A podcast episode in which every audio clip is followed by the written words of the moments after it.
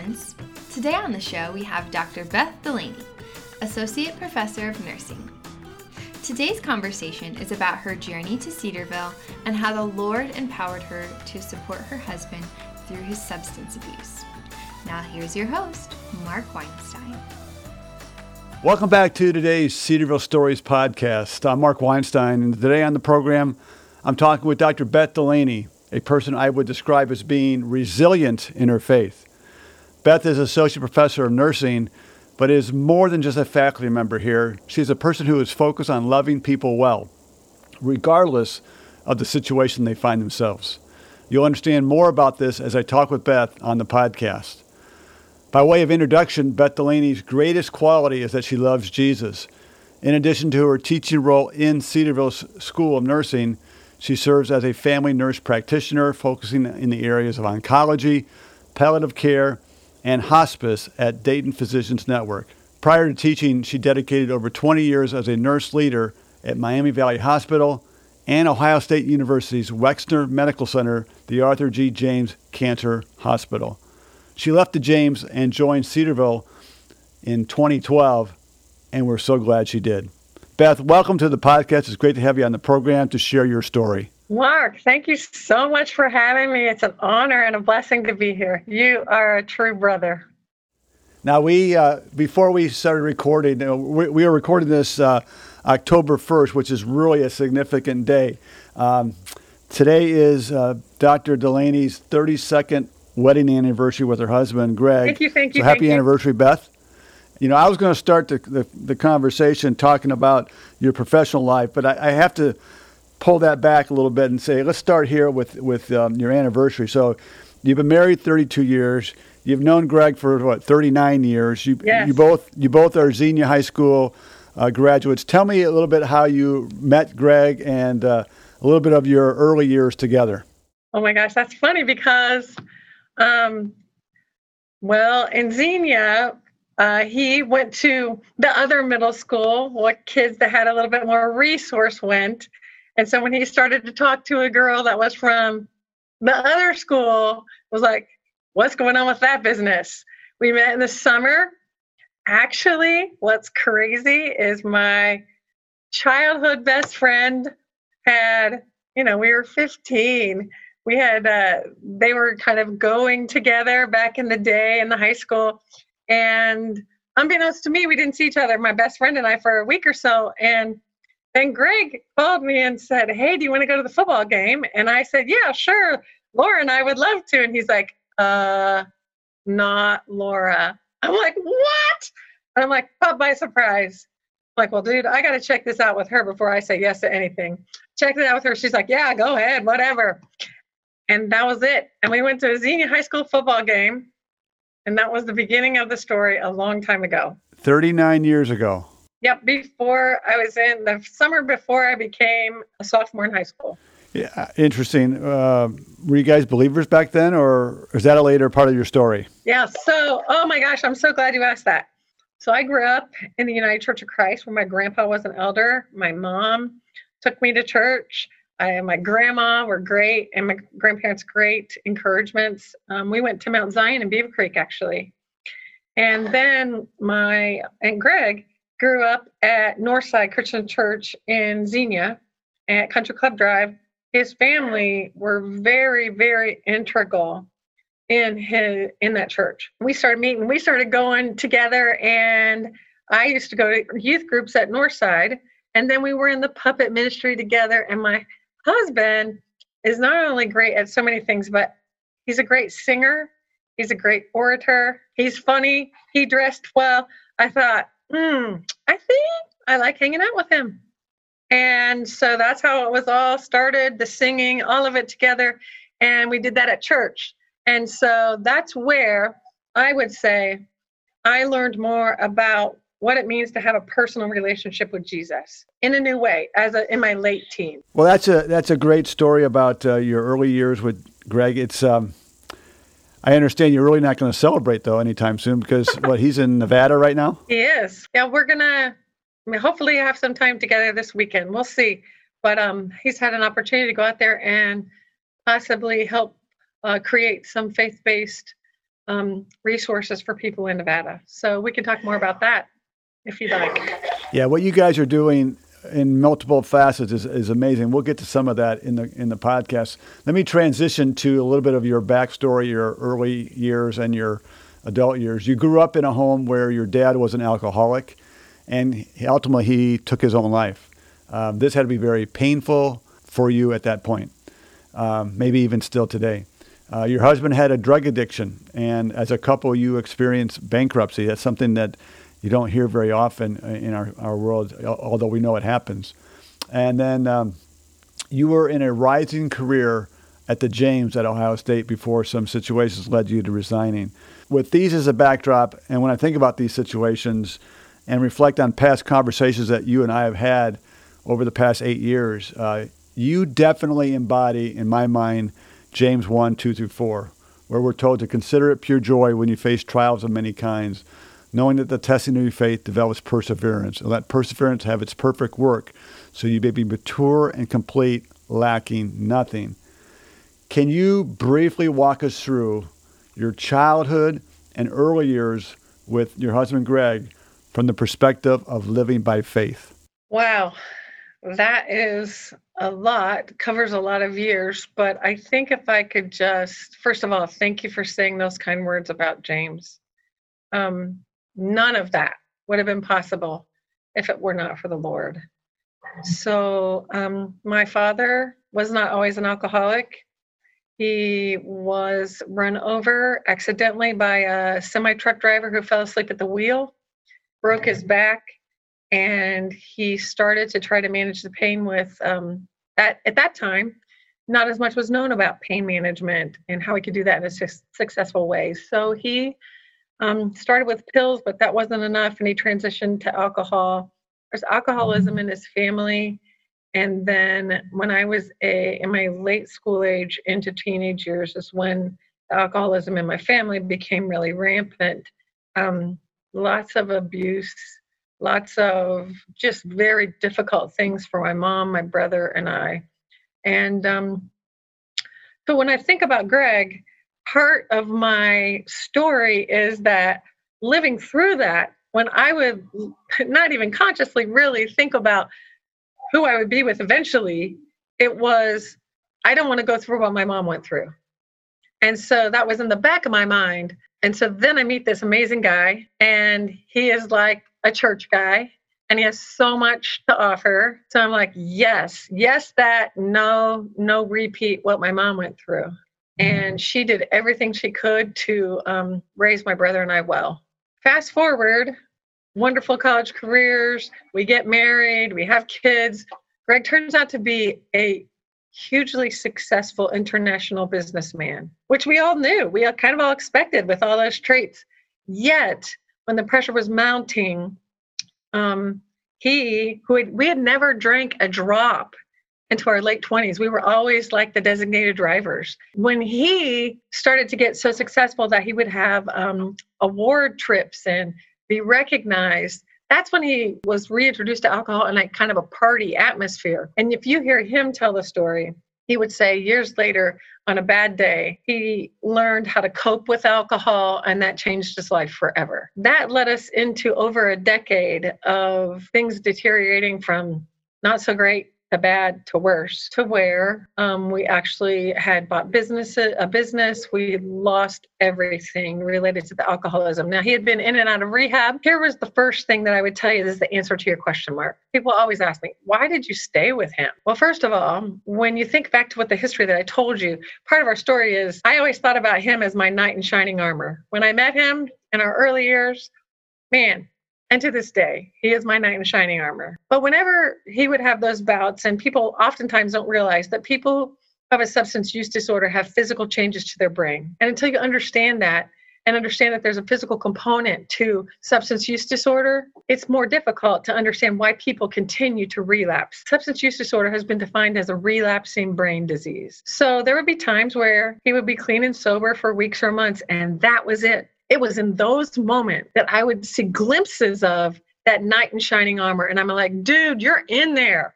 I know you're in there. Come out and stay here. One thing was periodically I would see the man that I married which caused me to be able to move to the next time of sobriety.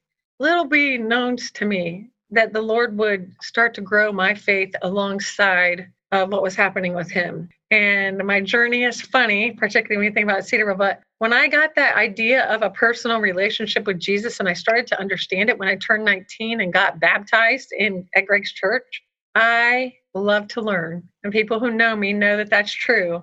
And I started gobbling up everything I could get. Funny, if you ask Greg who I would leave him for, it will be Dr. Charles Stanley. And Dr. Charles Stanley turned 88 this week. And we have a running joke in our family because it was Charles Stanley and his some of his contemporaries that really taught me about the Bible. And um, during that time where Greg was going crazy, I was learning more about the Bible. And what started to happen was times when I could not deny God's presence in my life because coincidences don't just happen over and over again that I would know that the Lord was with me. If we have time, I'll tell you a story about that I absolutely knew. There's a pivotal moment in my life when I knew that God was real. And once you know that God is real, changes your life forever. And so it was because of God's faithfulness and teaching and learning and knowing more about the Bible and understanding that I can have a personal relationship, which is still mind blowing to this moment of the create with the creator of the universe, is when I'm like, wow, okay, I can only do this with you because there were many days I wanted to quit. And that that leads me to a question that I was thinking as you were sharing this, and thanks for sharing that very um, sensitive information. Um, I guess I have a reason to thank Dr. Stanley. Uh, anytime a, a marriage is saved, that's always a good thing. Okay, I got to tell you one other thing. Sure. When my daughter, my first daughter, got married four years ago, we went to Atlanta so that she could go to the say yes to the dress salon down there. And unbeknownst to me, well, it was Christmas week. We had been in Orlando at Disney World. Greg had planned for us to go to Charles Stanley's church on Christmas weekend. So I actually heard him read the Christmas story five rows from him. After the service was over, of course, I stalked him. And I, according to him, I don't know if this is truth or not, I said, Can I take a selfie with you? I chased him out of the service, followed him around with his entourage. He said, Well, I've never had a selfie before. Yes, you can. And so to this day, it is one of my treasured selfies, me and Charles Stanley. First of all, you do a great imitation uh, of Charles Stanley. And second, second of all, does he know your story? All I said to him when I met him for those few moments was, Dr. Stanley, you have no idea. And it makes me cry. You have no idea how you've changed my life. And he said, Oh, and he, and he hugged me. I said, No, you changed my life forever. And it's true. And so it was like there was a line of people, and I thanked him and I said, Thank you for what you do and for what you teach and for everything you've taught me. Mm-hmm. And he said, You're welcome. And then we took that selfie. That's great. And where's the selfie today? Do you have it? Yeah, I got it. I'll send it to you. So as the as a positive person as you are, encouraging of others, you, you're just so kind that way. Do you ever get discouraged for the many days that you live in the muck and the mire with people who are dealing with tough issues? Of course, I'm a human. I can guarantee you, first of all, no one in my immediate family went to college. So I didn't even know about going to college. This whole thing that I sit here and talk to you at this point is totally God's providence. Because I didn't, my mom was a single mom. Like, we didn't she didn't go to college. Nobody, I'm like, it didn't happen. I went into Wright State for my undergrad, forever grateful to a counselor that I don't even know who it was because it wasn't important at the moment. Sitting in a biomedical engineering class, thinking I'm headed to med school because I love helping people. And Mark, I think you'll appreciate this. After about the fourth week in biomed class, I looked around and there was nobody really talking. I'm looking around, and in this particular class, we're learning about catapults and I'm thinking, hmm, I don't think these are my people. And and so they weren't my people. So I went to the counselor's office at Wright State and I said, you know, I just don't think that biomedical engineering is my thing. And they're like, that counselor, I can't, I don't know who it is. I wish I would because I would go kiss and hug that person right now.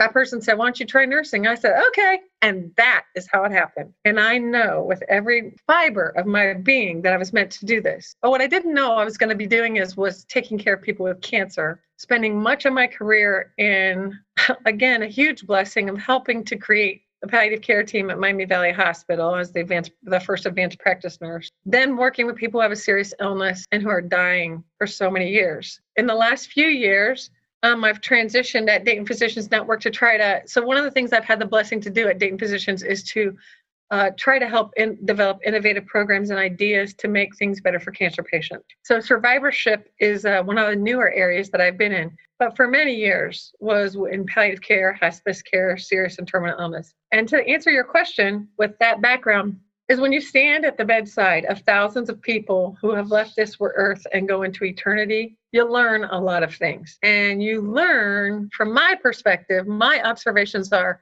you learn what is important in life and what is not important in life. So when I get in the muck and mire, honestly, this would be my closing statement of the podcast. What I have learned is what I have control over, which is not much.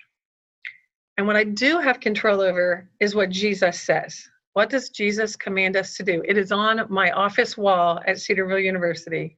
He says, Love God and love others. That I have control over every single day. So when I get in the muck and the mire, number one, I got to make sure I take care of myself physically. I have some physical issues that are annoying but manageable. So I got to get time away. I got to take care of my physical body with exercise. I got to take care of my nutrition. I got to do all the things that I know purposefully to try to feel better. And that helps me deal with the muck and the mire. I switch my attitude to loving God and loving others and obey God and leave all the consequences to Him. You have it all. You have it all covered uh. there. So, you know, the many situations that we outlined earlier and stuff that uh, you experience on a day to day. Do you see how God has taken one situation in your life that you've had to deal with or wrestle through. And as a result of that, it leads to you being able to deal with something else down the road. Does that make sense? Oh, yeah. Give me an example. All the time. I think that as a human, as a human, and in the human experience, again, I mentioned earlier, I love to learn. True learning is about um, taking your learnings and moving them forward. And so, again, it's one of these things that my life is full of things I never expected, nor ever had, like, never expected some of the things that we would do. So, Greg and I's journey, individual journey with substance use disorder, ha- led us to be able to talk to other people who are maybe just experiencing for the first time substance use disorder, what we learned to their benefit should they so yeah. when i think about all the things that i learned about in being um daughter and a wife of one struggling with substance use disorder and how i handled the first relapse to how i handled relapse five was different because once you understand it's a relapsing brain disease you don't get into circular conversations over and over and over and over again it takes too much energy he's not going to remember anything. And so spending two hours screaming at each other, not probably productive. But if you don't understand those things, you might engage and continue to engage. Or in our society, oftentimes in our culture, if you don't understand about substance use disorder, we oftentimes live in a three strikes and you're out society where yeah, okay, you had a bad day and you were drunk. Okay, that's I can forgive that. Uh, yeah, I gave you some money and you didn't pay it back. But if you do it to me again, I'm done. And once you have learnings about what's going on with those with substance use disorder, you can have a different perspective. And if you follow what Jesus says, you love God and love others regardless of what their behaviors are, it's not that you agree necessarily, but you love them. And we are all human beings on planet Earth are made in the image of God, and we can never forget that. Yeah, and as you as you outline that story, I mean that takes me back to your situation with Greg. When you know people ask you why did you stay with Greg, that's that's why you stayed with Greg. because you weren't getting into the the cycle of arguing with him. You were loving him well and trusting the Lord through the whole process. That's something that we can learn. We all need to learn, not just you and me, but people listening to this podcast in our society. I mean, we live in a very broken society where we, we do we do keep score. We do keep a three strikes and you're out kind of mentality, and I think we need to move past that and live in a, in a perpetual element of grace. I think our, I know our society would be so much better if if we could get there, and so you're a great model for that. God God is using you though to show to others how this can happen, and um, I'm thankful for that. I'm gonna go back to your situation um, at the James that I alluded to earlier in the podcast. I believe you are on the fast track to becoming a senior leader at the Ohio State system, which is um, very impressive. But um, there were situations there where uh, you were you were living out your faith that uh, maybe didn't fit the culture at Ohio State very well, uh, and, and, you probably were told to you know calm down your faith. Can you walk us through a little bit of that situation to get help us get an understanding of what was going on and how you dealt with the uh, confrontation of being salt and light in a very dark world? I love my time at, at the James. Love it. When you're a cancer nurse by blood, um, getting to an NCCN designated cancer hospital is a dream. So, um, yeah, going there, having opportunities there was crazy.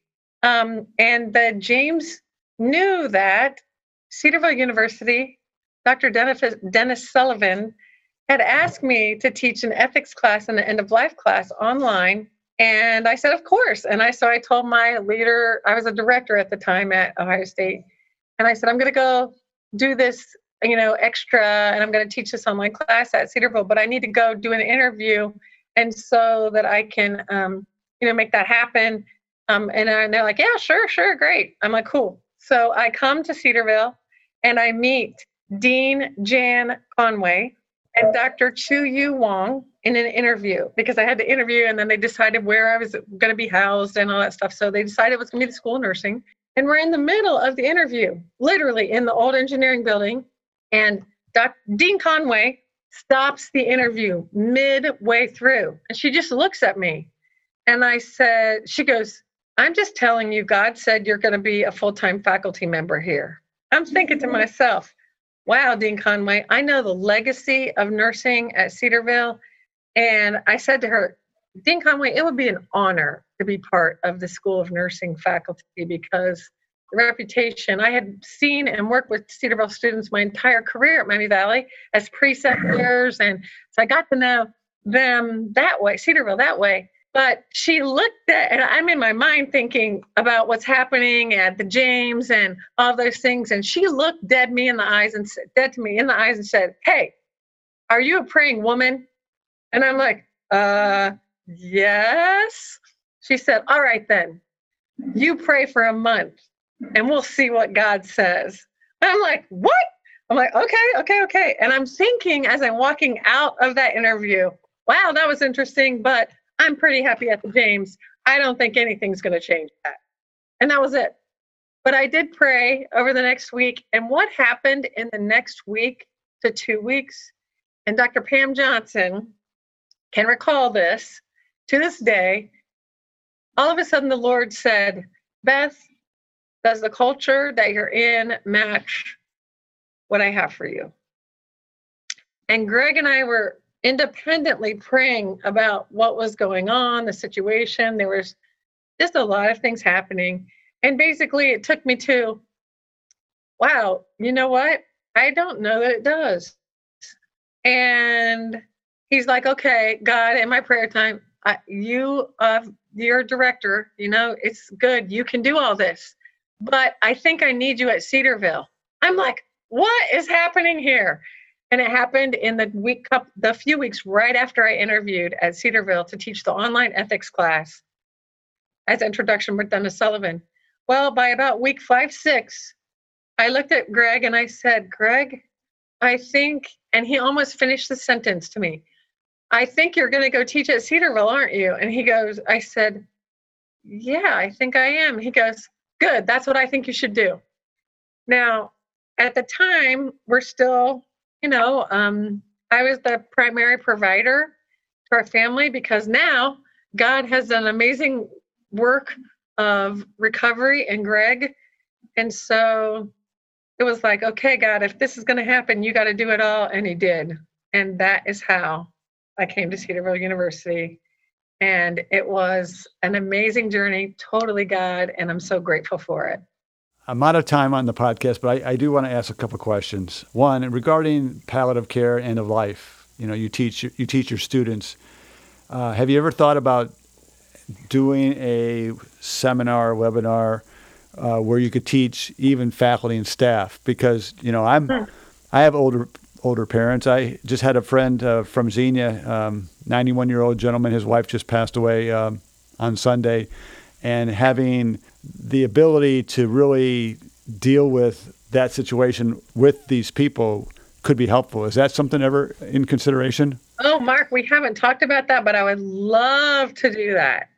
If faculty, I would love to do that. And um, it's something, I mean, in the community, I've done many times, but never really even thought about. What a great idea. That's a fabulous idea about um, having that available for faculty. Absolutely. Love doing that.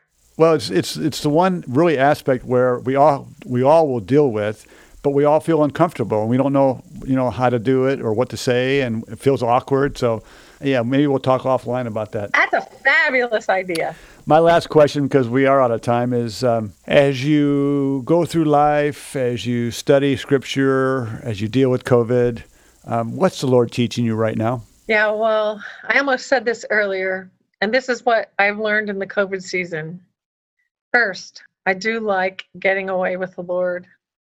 And um, when I'm too busy, that time is missed. And that has to be prioritized up in my life. My other big learning in COVID is that I accuse myself in the past of probably being too politically correct in my interactions with others historically. And you earlier said we have, you know, we have to operate in a season of grace. And I agree with that. But I also would say, to in addition, we would have to operate in a season of truth. And um, in the past, I would stay in my grace world, but be silent. And in COVID 19, the Lord has said, silent no longer.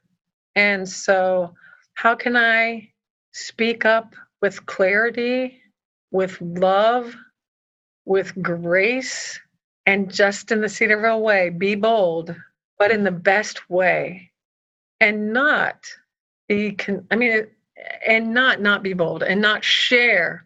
And oh my goodness, I feel like the Lord has dealt with me. He's like, Beth, I have showed you so much individually and how many times have you said to others that God is real? But occasionally there are times where you can speak up for me and you haven't.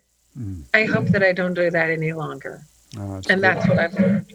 That's that's a that's a good takeaway from this podcast. And uh, I wish I had more time to talk to you about what's going on in your life and in your journey. But thank you for the time that you did devote uh, today, and uh, congratulations on your anniversary again as I think about the many faculty that uh, I come in contact with on a regular basis, uh, you're one of the bright spots because you're so encouraging to people, and I, I um, thank you very much for that. And I just wish you the best, and uh, thanks for joining me on the podcast.